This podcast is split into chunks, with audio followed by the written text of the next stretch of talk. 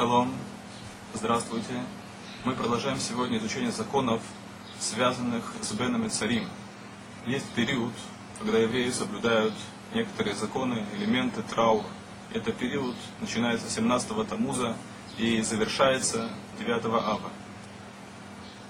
Мы говорили также о том, что по мере приближения к Тишабе Ав э, элементы соблюдения траура они становятся более строгими.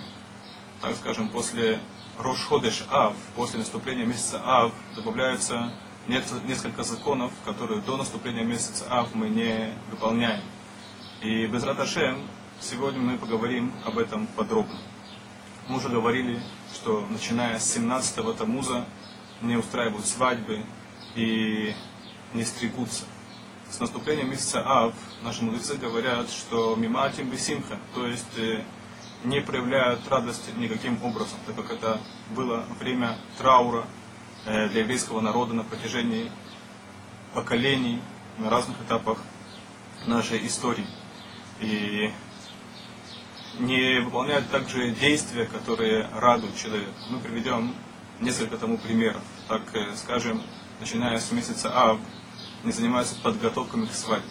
Свадьбы, как мы уже говорили, в этот период не устраиваются. Но если, скажем, если у него свадьба после Тишабы Ав, и сейчас у него есть подготовки к свадьбе, если есть возможность отложить эти подготовки на потом, то так следует сделать. Если человек не успевает подготовиться к свадьбе, то он может заниматься этим также и в это время. Если кто-либо делает ремонт в своем доме или он строит себе новый дом, и у него есть возможность приостановить этот процесс до Тишабы Ав, так он тоже должен это сделать, потому что э, постройка дома и ремонт дома – это те действия, которые его радуют. То же самое касается э, тех ситуаций, если он нанял работников, которые не евреи, даже если работники не евреи, не порушают ему дом, они клюют обои и так далее и тому подобное. Если есть возможность с ними договориться, то стоит с ними договориться, чтобы продолжить работу после Тишабы Ав. Это не касается тех э, строек, которые связаны с мицвод, с заповедями. Если строится новая синагога в городе, то нет необходимости приостанавливать э, стройку во время, это, во время, в то время, когда все евреи соблюдают траур. Стройка может продолжаться, так как с заповедью, и заповедь построить синагогу. Так как в это время происходили беды с еврейским народом, этот период не самый благоприятный для евреев. И поэтому, если, скажем, кто-либо позвал его в суд, какой-то нееврей позвал его в суд, у него есть суд с кем-либо, то лучше отложить это на месяц. По крайней мере, отложить это до конца Тишабы Ав, так как этот период неблагоприятен для евреев, и, скорее всего, удача не будет на его стороне. То же самое касается тех случаев, если человек должен пройти операцию, и у него есть возможность отложить операцию э, после Тишабе Ав, так э, стоит так сделать, потому что это неблагоприятное время для евреев. Опять же, я не говорю о тех случаях, когда есть опасность для жизни или когда нет возможности отложить операцию. Это вкратце то, что касается этого периода, начиная с Тишабы Ав и до, начиная с Рошходы Шафа до Тишабы Ав.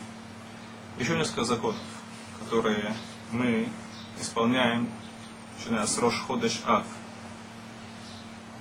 Нельзя стирать одежду в этот период и одевать уже постиранную до этого одежду. Так это также радует. Даже если я собираюсь стирать, для того, чтобы одеть одежду, у меня была постиранная одежда после Тишабе Ав, то это тоже нельзя делать в этот период. То есть до Рошходыш Ав, до начала месяца Ав стоит постирать, чтобы был какой-то запас одежды, и одежда должна быть не свежая, то есть можно ее поносить немножко, некоторое время, может быть, э, несколько минут, для того, чтобы она была не очень свежая. Так, свежую одежду, опять же, нельзя одевать, это радует человека в этот период, начиная с Рошходыш Ав.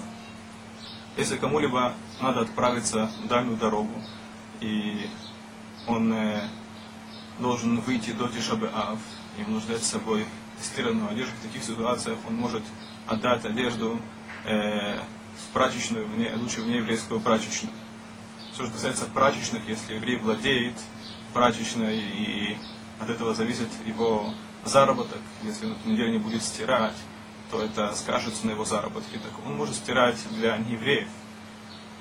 И в той ситуации, если заметно, что он делает для неевреев, скажем, есть у них особая одежда, то даже если у него нет острой необходимости в этих доходах, все равно он может стирать для неевреев.